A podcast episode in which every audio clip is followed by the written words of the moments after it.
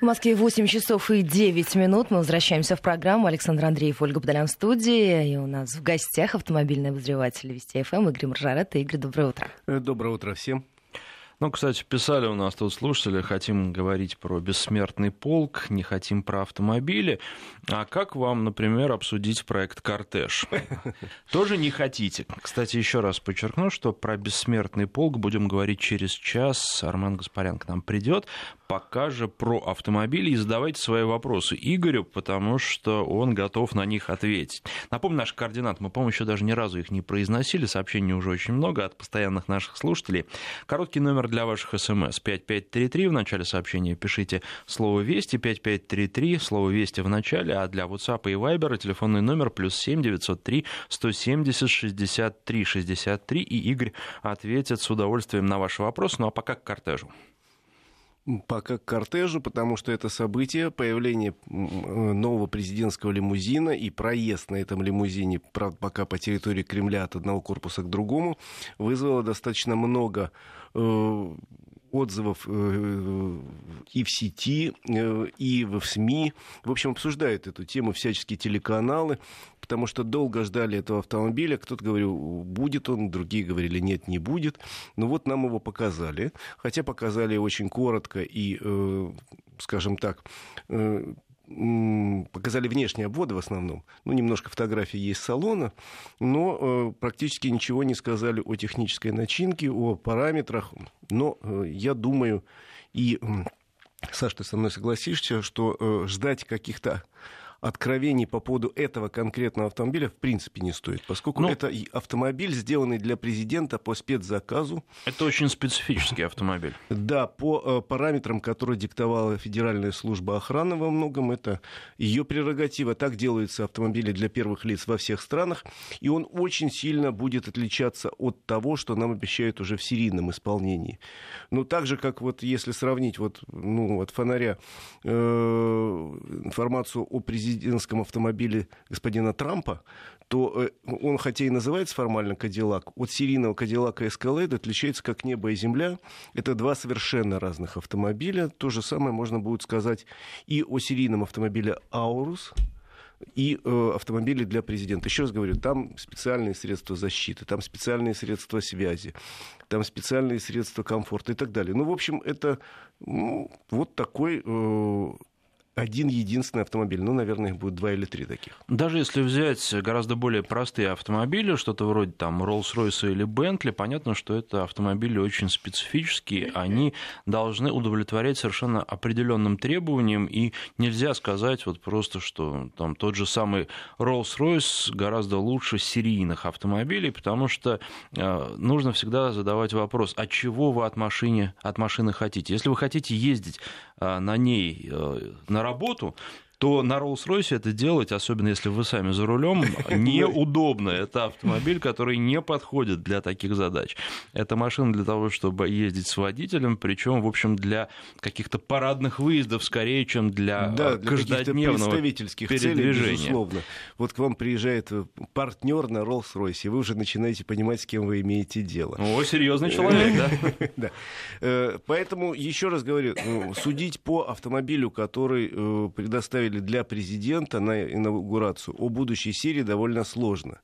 Вообще, если так вспомнить о проекте «Кортеж», это, э, «Кортеж» — это один из самых секретных проектов в отечественной автомобильной истории за последние годы, во всяком случае. И э, больше слухов, чем реальных сведений.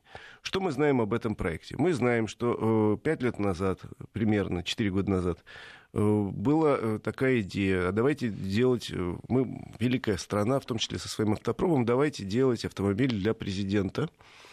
Ну, она прозвучала несколько странно, потому что на самом деле далеко не все страны, в том числе великие автомобильные, делают специальные автомобили для президента. Но потом идея трансформировалась в, общем, достаточно любопытную бизнес-идею. Э, и как бизнес-идею я ее, в общем, понимаю. Она действительно любопытна. То есть сделать платформу, автомобильную, чтобы понимали, платформа это такая некая тележка, на которой строится любой автомобиль. Из которой можно сделать потом целую линейку автомобилей.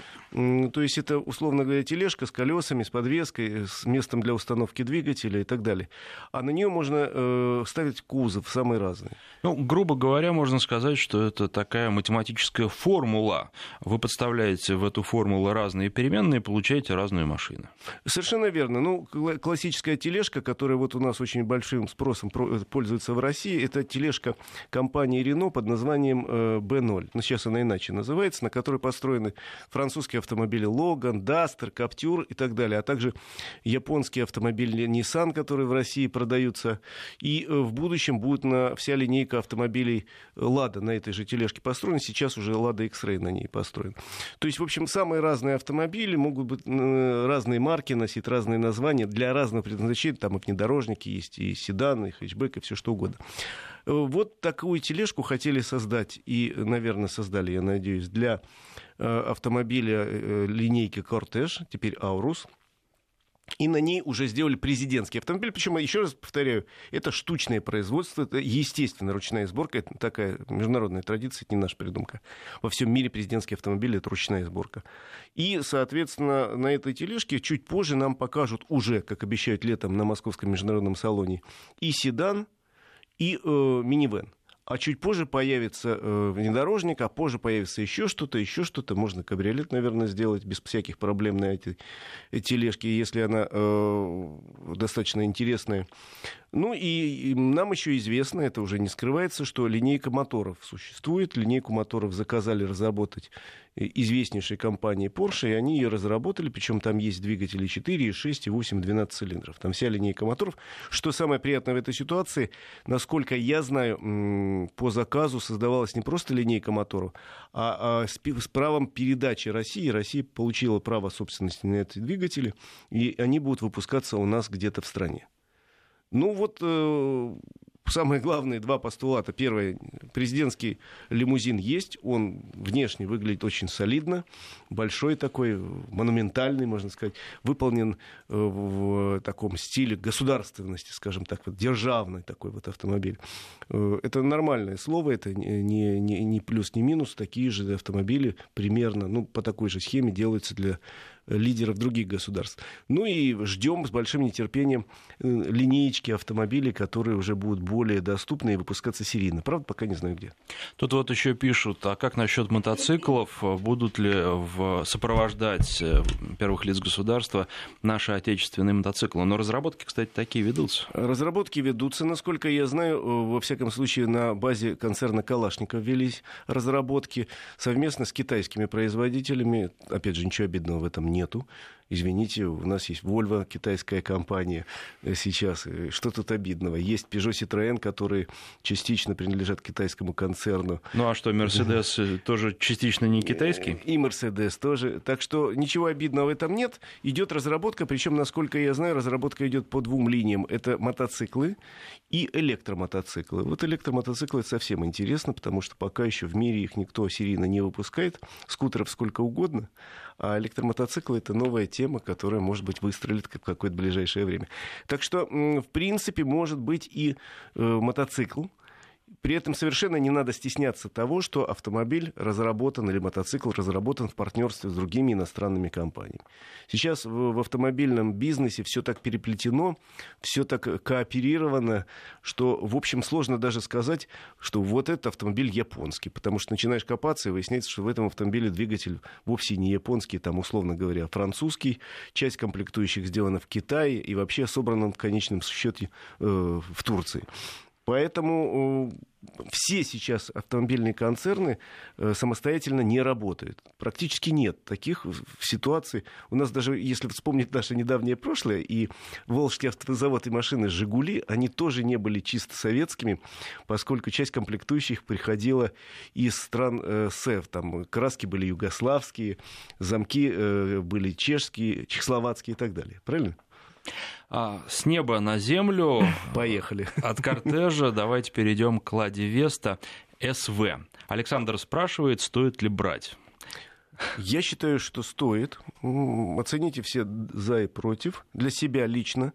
Мне автомобиль очень нравится. Мне кажется, что это автомобиль один из самых интересных в российском автопроме. Опять же, это продукт международного сотрудничества, потому что дизайнер этого автомобиля англичанин и очень хороший, из первой линейки что называется, метров дизайна автомобиля. Согласитесь, он очень красиво выглядит автомобиль. И собран он качественно на заводе, э, Волжском автозаводе, который у нас частично принадлежит французам, частично японцам, извините. А французы частично принадлежат китайцам. Э, вот, и, соответственно, качество сборки на самом высоком международном уровне. Поэтому, если вам автомобиль нравится, берите без сомнения, это интересная покупка. Тем более, что в этом классе B+, универсалов практически нету. А можно один вопрос коротко? Э, Нужно. Слушатель, слушательница спрашивает, э, мама Слава, Светлана ее зовут, есть ли перспективы беспилотного транспорта, есть ли смысл идти в МАДИ на учебу? Слушайте, вот в МАДИ на учебу смысл идти есть всегда. Это один из самых сильных вузов в России, самых интересных, с большими традициями, с прекрасным э, преподавательским составом с очень сильными э, научными Ну, главное, это тут перспективы беспилотного транспорта. Вы знаете, на какой бы факультет мама Славы не отправили своего ребенка, ему будет интересно. Вуз хороший, вуз дает очень сильное образование, а у, у беспилотного транспорта в России очень серьезные перспективы. Более того, в этом году уже начнутся э, тесты беспилотного транспорта на обходе Вышнего Волочка. Распоряжение об этом подписал э, наш премьер-министр уже новый. Э, где-то осенью и, соответственно, несколько предприятий э, у нас занимаются этой темой. Тема будет развиваться. Э, насколько я помню из моего разговора с главой госкомпании «Автодор» на трассах, которые начинаются тесты, э, реально планируется выход грузовиков на трассы где-то ну, в районе 2025 года. Как раз, когда ваш сын окончит, я думаю, МАДИ, у него будет много работы. Ну, он там на месте разберется уже, чем конкретно заниматься на тот момент, что более перспективно, что касается автомобилестроения, безусловно, это перспективная отрасль, и идти стоит, особенно есть к этому склонность, особенно если есть желание. Опять практический вопрос. Сергей спрашивает, обстоятельства заставляют сменить автомобиль на более дешевый. Сейчас езжу на Шкода Октавия А7 2017 года, думаю сменить на новый Rapid. Что скажете, большая ли разница между этими автомобилями и стоит ли платить за Rapid такие деньги? Ну, вы знаете, я не очень понимаю, зачем менять автомобиль 2017 года. Ему ведь еще, я так понимаю, года нет. Но... Ну, видимо, ну, на хорошо. разницу э, что-то еще купить. Хорошо. Ну, во-первых, автомобиль 2017 года Октавия уже будет стоить примерно как Рапид 2018 года, потому что вот эта да. разница в цене. Год автомобилю все-таки он потеряет стоимость. Ну, а что касается э, Рапида, я с большим уважением отношусь к этой модели. Ездил и за границей, и здесь, в России. Отличный автомобиль. Э, по качеству салона, по качеству сборки, по э, технике никаких претензий абсолютно к нему нет. Единственное, вы должны понять, что э, салон теснее, безусловно, автомобиль меньше. Но он Особенно... при этом все равно большой. Он Там при этом большой для багажник. своего класса большой. Багажник у него вообще великолепный. Это же лифтбэк. У него открывается... Э, он внешне выглядит как седан. На самом деле он хэтчбэк. Открывается большая пятая дверь. И туда можно положить слона маленького. Э, соответственно, решайте сами. Но имейте в виду, что там будет теснее задним пассажирам. В частности, вообще он весь компактнее. Для кого-то это плюс, кстати. Ну, насчет задних пассажиров там тоже не так уж мало места. Нет, поэтому... я говорю по сравнению с Октавией. Э, с Октавией, да, безусловно. И здесь надо сказать, что, во-первых, Шкода стоит сейчас подороже конкурентов. Конкурентов поэтому тоже нужно посмотреть, безусловно. К сожалению, ценовая политика после смены руководства э, представительства Шкода в России несколько изменилось. Они раньше держали цены, сейчас чуть-чуть их приотпустили. И жаль, потому что машины действительно очень хорошие. Вот, потом тут же вы, когда задаете такой вопрос, э, у вас э, Октавия, да, а какой у вас двигатель, да, поэтому вообще как вы любите ездить быстро, не быстро, да, к чему вы склонны. Очень трудно на этот вопрос отвечать, потому что э, Шкода, скажем, с вот этим движком 1.4, который 125 лошадиных сил, она, Рапид я имею в виду, она просто уникальна. Она великолепно едет. Конкурентов в этом классе практически нет. А если выбрать двигатель Volkswagen старый, 101, по-моему, сила лошадиная, он, конечно, с одной стороны, считается э, у механиков неубиваемым, с другой угу. стороны, он, конечно, э, медленный, задумчивый, валкий такой. Ну, в общем, Но ну, зато, сами. зато там есть варианты с автоматом, да, а если брать самый мощный движок, то там уже будет роботизированная коробка, и у нас тут вопрос по поводу роботизированных коробок тоже есть, я думаю, поговорим об этом поговорим, тоже. Поговорим. На вот. Самом... Но главное изучить вообще все предложения, которые есть на рынке за примерно те же деньги, и выбрать, что вам а, подходит больше всего. Да, может быть, в конце концов, посмотреть на ладу. В том числе. Особенно если вас не пугает механика, потому что... Лада бывает, к сожалению, только с механиком или с роботом, а робот, он ну, сильно на любителя. К нему... С одним сцеплением, да. Можно привыкнуть, но нужно ли? Вот это вопрос. Ну, вот это каждый для себя решает сам, потому что э, некоторые люди согласны. В городе там можно, э, если такой неторопливый стиль езды, и выбрать себе робот, обычный робот. Но э, кто-то с этим не согласен. А, сейчас попробую найти как раз про коробки вопрос. Соль, может быть, э, ты У меня пока есть вопрос Сергей. Да? Ростов-на-Дону спрашивает. Порекомендуйте двухдверный автомобиль для дочери 19 лет. Ездить не будет много. А почему именно... Да, Сергей, так вы как-то, знаете, смотрите на этот а Почему именно двухдверный? Ну, хорошо, я посоветую двухдверный автомобиль. На сегодняшний день я вот из маленьких и не очень дорогих машин с двумя дверями, вот на вскидку помню только э, Kia Picanto, он есть, э, ну, не в двухдверном, в трехдверном варианте, скажем так, существует Kia Picanto. И более э, таких машин, я не помню. Дальше мы можем перейти э, к разным Мерседесам, но это уже другая ценовая ниша. И не знаю, можете ли вы позволить для 19-летней дочери купить автомобиль за 5-7 миллионов. Ну а если из недорогих, то, к сожалению, э, у нас выбор не слишком большой. Ну, потому что, наверное, спрос не слишком большой.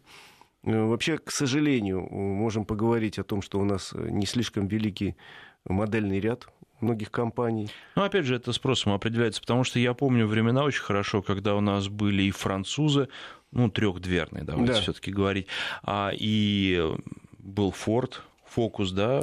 Много было интересных предложений. Сейчас, к сожалению, еще раз говорю, их немного. Я вот на вскидку из недорогих вспомнил только один автомобиль. Э, хотя, может, поковыряться в голове, может, еще что-то вспомнить. Или искать на вторичном рынке. Но э, я вообще не очень понимаю. Зачем? Зачем? А, слушай, я еще один вспомнил двухверный автомобиль. Э, Suzuki Jimny. Э, трехдверный тоже. Э, значит, это маленький кроссовер. Еще у, это, наверное... Ну, не, не, не, не, не. не прошу ну, прощения, это, это внедорожник. Маленький внедорожник. Если ваша 19-летняя дочь встречается с джипером, скажем так, то это как раз автомобиль для нее. У дилеров, по-моему, еще остались эти автомобили. Да, при этом вы должны понимать, что гонять ваша дочь не будет, потому что автомобиль с такой очень скромной динамикой, зато вы можете отправиться как-нибудь искать свою дочь куда-нибудь в поле поля, потому что заехать по полям Совершенно она спокойно. сможет далеко. 553320 плюс 7 900 370 63 63 наши эфирные координаты. Задавайте ваши вопросы, уважаемые радиослушатели. Игорь Маржарет на все из них ответит. Ну и вот, э, нашел я вопрос по поводу коробок роботизированных. Что скажете насчет коробок DSG на автомобилях концерна Volkswagen? Говорят, что после 2015 года они достаточно надежные. И на Audi ставят тоже эти коробки. Значит, э, если честно, были проблемы действительно, и они были на самом первом этапе появления этих коробок. Это коробки с двойным сцеплением, сухим двойным сцеплением. Есть еще коробки, где э, двойное сцепление масляное. Э, но претензии, насколько я знаю, с 2015 года все ушли. Более того, до этого времени сама компания Volkswagen на своей коробке давала удлиненную гарантию, а потом, когда, э, как они считают, полностью избавились от детских болезней, длинную гарантию прекратили, и на сегодняшний день гарантия на коробке такая же, как гарантия на автомобиль. Э, еще раз говорю, DSG она называется для автомобилей Volkswagen, для э, автомобилей Audi она же называется S-Tronic, ну, для автомобилей Porsche она тоже как-то называется. Они ставят эти коробки абсолютно на все автомобили семейства, это и Шкоды, и, там, и Audi, и Volkswagen. И, э, насколько я знаю, последнее время никаких претензий не было по поводу этих коробок. Я ездил много на автомобилях с подобными.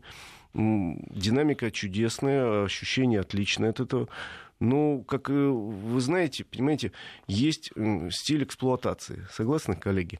Если э, поставить перед собой задачу ушатать автомобиль, любой самый надежный, Если вы эксплуатируете в несвойственном ему режим, то есть все время там купить обычный автомобиль и гонять на треке, условно говоря, или гонять по, по борозде поперек, ея, э, то убить можно любую машину с любой коробкой. Если э, ее нормально эксплуатировать, как прописано в правилах, обслуживать, как прописано в правилах там, у специалистов, то, я думаю, никаких проблем с этой коробкой не будет, во всяком случае, в первые 300 тысяч эксплуатации как минимум. Ну, тут э, нужно понимать, наверное, несколько вещей. Во-первых, э, чем хороши и чем плохи роботизированные коробки с двумя сцеплениями. Одно сцепление мы просто не берем в расчет. Хороши они тем, во-первых, что они великолепно переключают передачи. Там реализована такая схема, которая позволяет переключать передачи практически мгновенно. И вот этого переключения вы, когда едете, не замечаете. То есть для пользователя это автоматическая коробка, хотя на самом деле это, ну, по сути, две а, механические коробки передач, которые, которые работают параллельно. Одна отключается, роботом, да. другая выключается. В общем, электроника все берет на себя, вам дергать ручку переключения не нужно. А что еще? Помимо того, что они прекрасно переключаются и обеспечивают вам отличную динамику автомобиля, они обеспечивают помимо этого еще и экономичность очень высокую. И э, эта экономичность лучше, чем у э, классических автоматов. Но, а, безусловно, за все нужно платить. И какие проблемы с этими коробками возникают, они, к сожалению, перегреваются. Это самая главная проблема. Перегреваются они прежде всего в пробках, поэтому если вы много ездите по пробкам, то тогда а, для вас э, стоит подумать, нужно ли. Если вы где-то по просторам нашей Родины гоняете между городами, то вообще никаких проблем с этой коробкой у вас не будет. Ну и, конечно, да, с мокрым сцеплением коробки предпочтительнее, чем с сухим. Сейчас прервемся, у нас нас новости на очереди, потом продолжим. Игорь Маржаретто, Ольга Подолян Александр Андреев. И продолжаем с вами обсуждать автомобили. Игорь отвечает на ваши вопросы. И тут вот просто великолепный вопрос а, пришел. И когда вы услышите, главное, на самом деле, не смейтесь, потому что вопрос такой, непростой, а, хотя кажется простым, он с двойным дном. Мне 28 лет, покупаю первый автомобиль. Выбор пал на Opel Astra GTC 1.6 Turbo, в основном из-за ее красоты. Стоит ли брать? Слушайте, ну автомобиль ведь действительно красивый. Это действительно красивый автомобиль, никто не спорит. Э, как раз тот самый трехдверный, о котором спрашивал наш предыдущий радиослушатель. Но э, я при этом хочу сказать только одно. Автомобиль не продается в России вот уже больше трех лет. Ну, то есть это на вторичном рынке, безусловно, покупка. На вторичном рынке. И тут, э, если вы считаете, что красота его стоит жертв, надо понимать при этом, что э, четко надо э, осмотреть автомобиль и изучить, кто же его раньше эксплуатировал. Автомобиль зажигалка такой в некотором смысле. Тем более, он, понимаете, он внешне выглядит как зажигалка, а внутри-то он, в общем, обычный по двигателям, но многие его эксплуатировали в экстремальных режимах, предыдущие владельцы могли эксплуатировать. Поэтому внимательно изучите биографию этого автомобиля, кто им владел раньше и, соответственно, в каком он состоянии находится ныне. Может быть, стоит посмотреть и на другие модели, поэтому э, взвесьте все за и против. Еще раз говорю, проблема может быть в том, что предыдущие владельцы его эксплуатировали, что называется, в хвост и в гриву. Сколько ему лет может быть? Ну, автомобиль производится, по-моему, лет шесть значит, вот три года у нас не продается.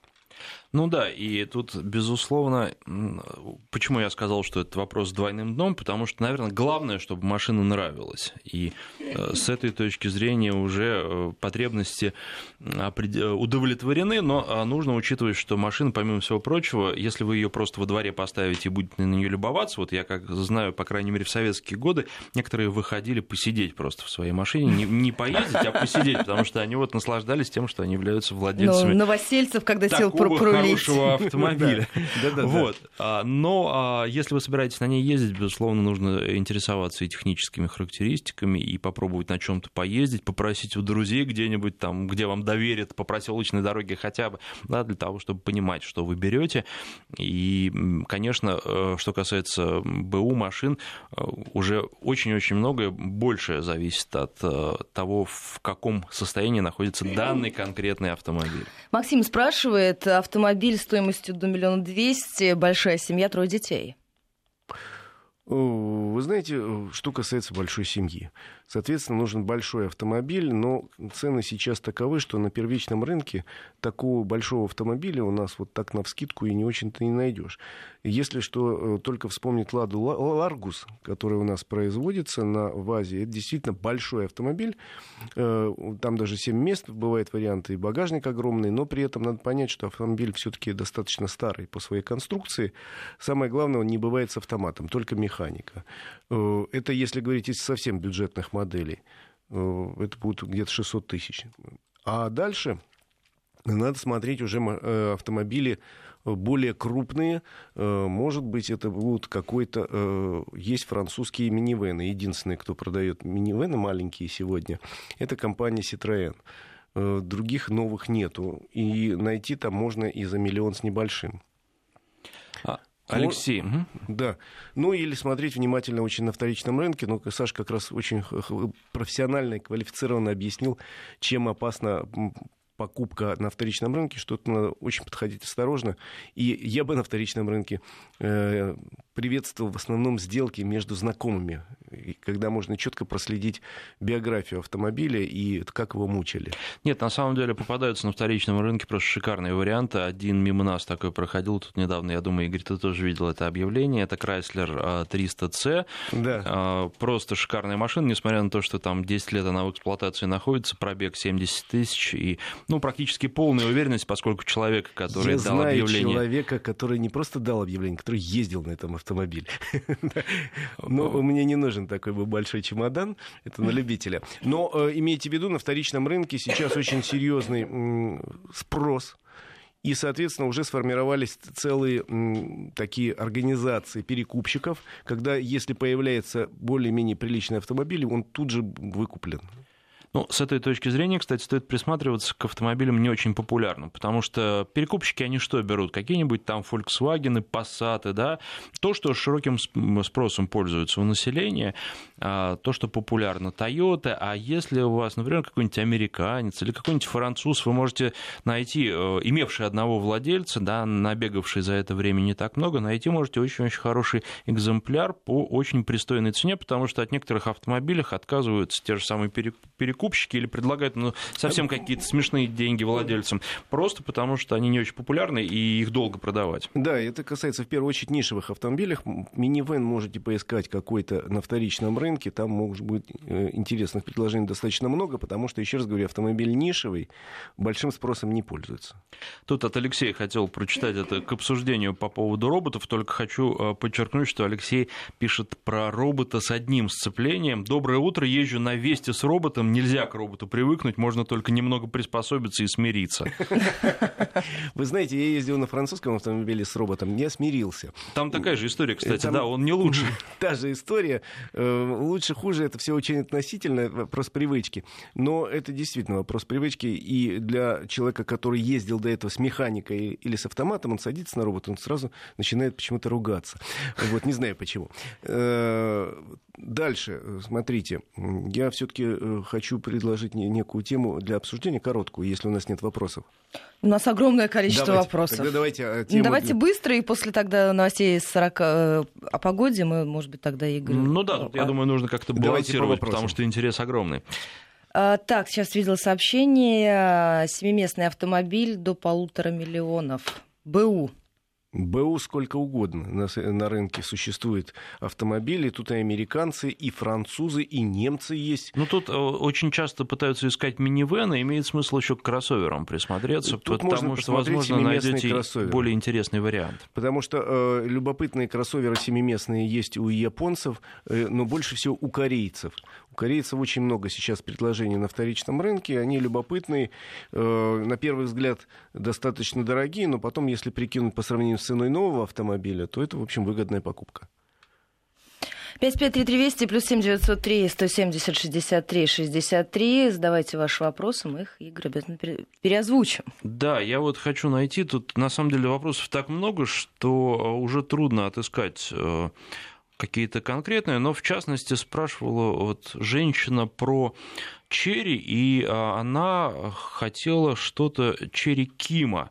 Почему только Тига пишет продается, почему вот нет машин типа Кима у нас? Но на самом деле Черри-то, может, и нет типа Кима, вернее, Кима нет в России. А вот что касается таких похожих автомобилей есть, и, кстати, на таком я ездил совсем недавно, это Равон R2, и конкурентов у него достаточно много, несмотря на то, что вроде они как незаметны, но вот когда начинаешь на таком а, автомобиле ездить, сразу замечаешь, а вот конкурент, вот конкурент.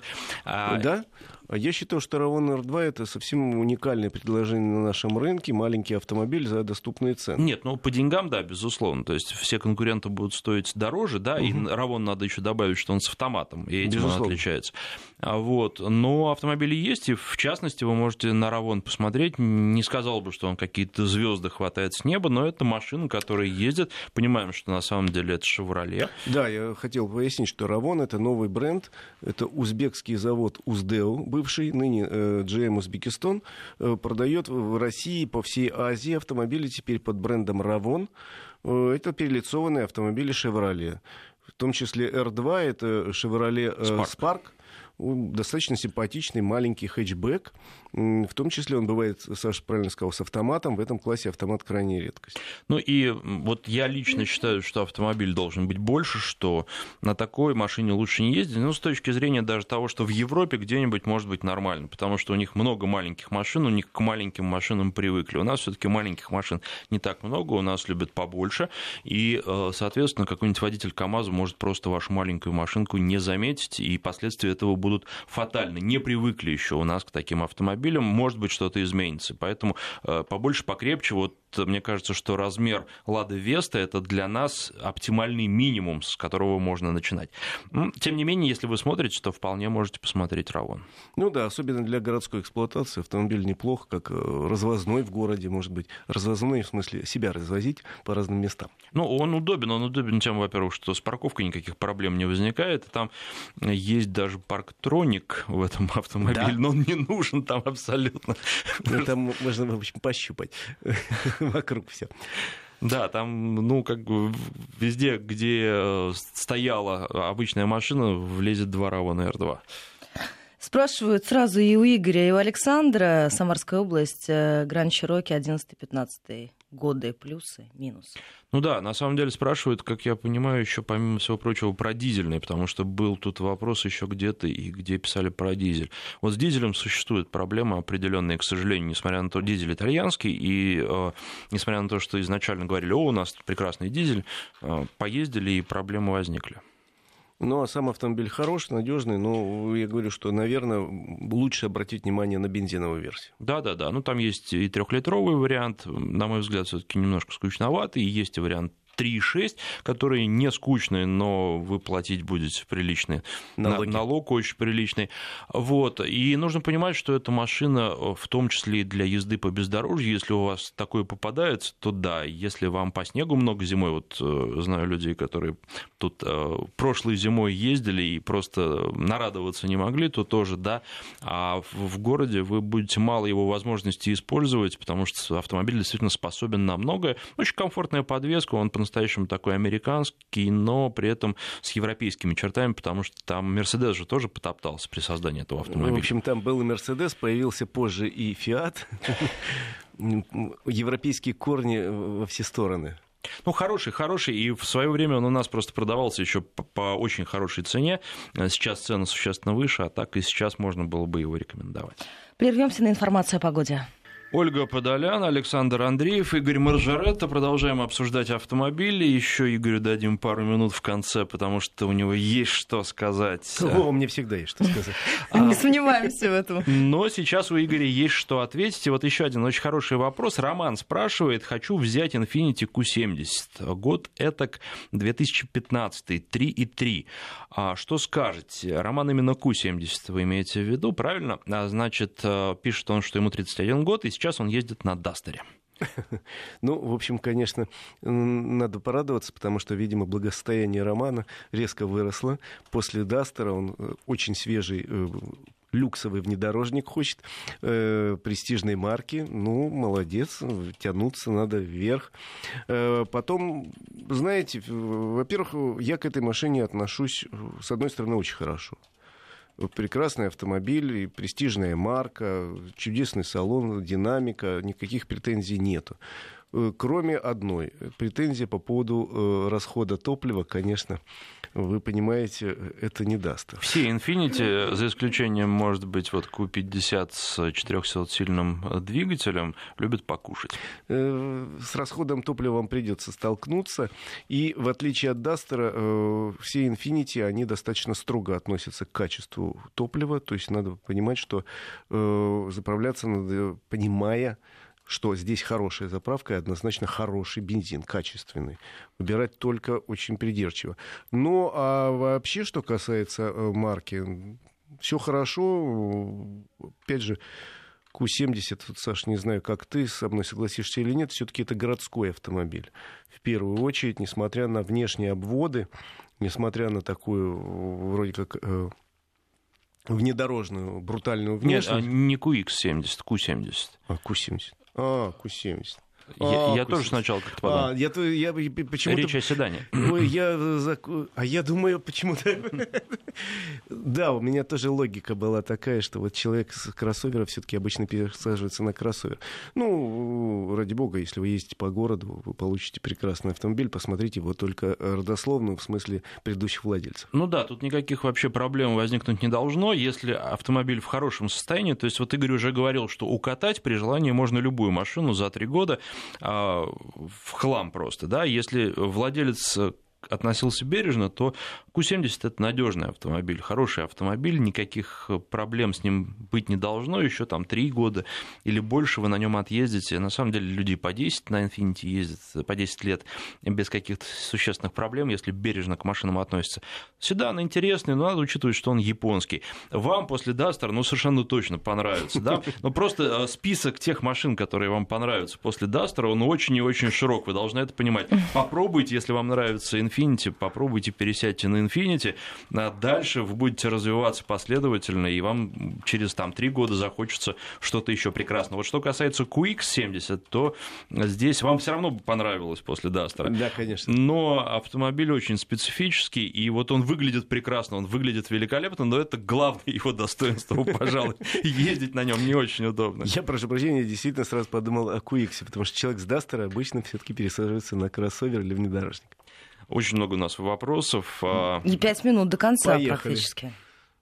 А Volvo XC70 и Skoda Octavia Scout BU годов 8-10. Что выбрать?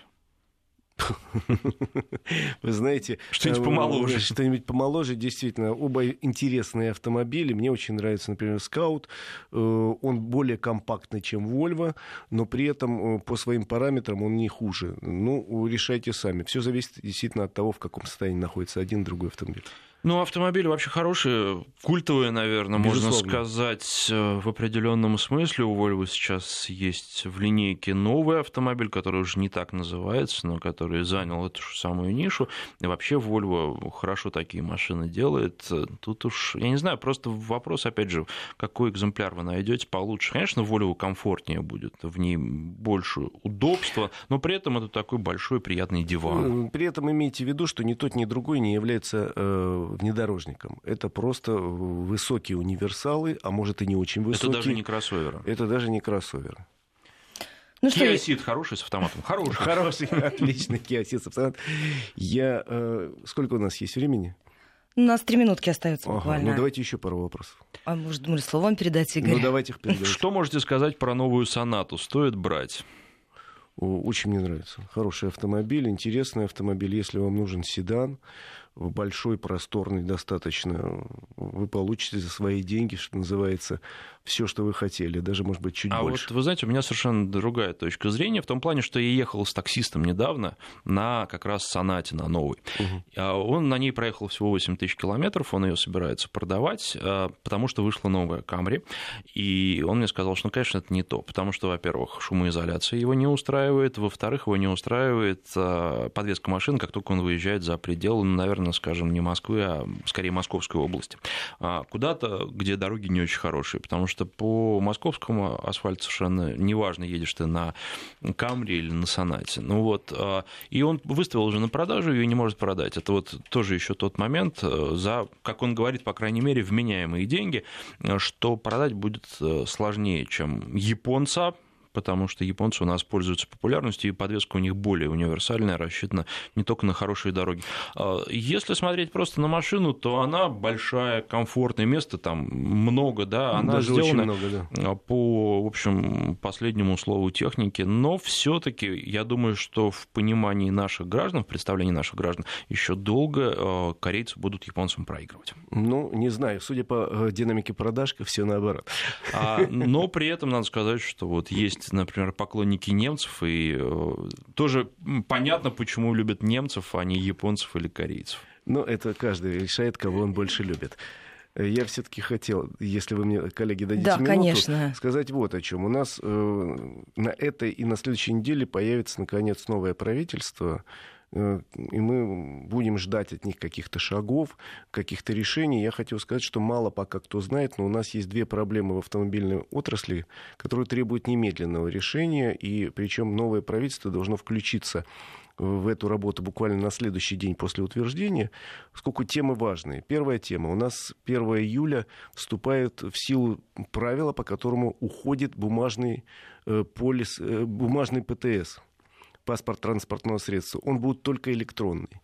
Вроде все решено, технически все существует, но существует пробел, который надо решать изменениями в правилах страхования, поскольку в правилах страхования написано, что э, э, нельзя, ну и в правилах регистрации, нельзя зарегистрировать новый автомобиль, если у него нет полиса ОСАГО, а полис ОСАГО продается на какой-то документ. Нельзя его продать полис ОСАГО на электронный ПТС. Вот тут существует некая такая э, дыра, причем довольно большая. И человек, который 2 июля пойдет покупать автомобиль, если ничего не изменится, он его купит, он получит договор купли-продажи, он получит там чеки какие-то.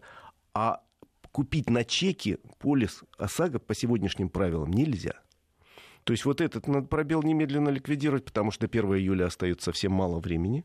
И тут надо вносить изменения в правила регистрации правила страхования. Это задача правительства. И вторая тема еще более сложная. У нас 1 э, июля 2018 года формально заканчивается режим промсборки. У нас э, правительство в начале 2000-х годов приглашало производителей, и теперь вот надо что-то решать, новый режим вводить какой-то, или спики какие-то.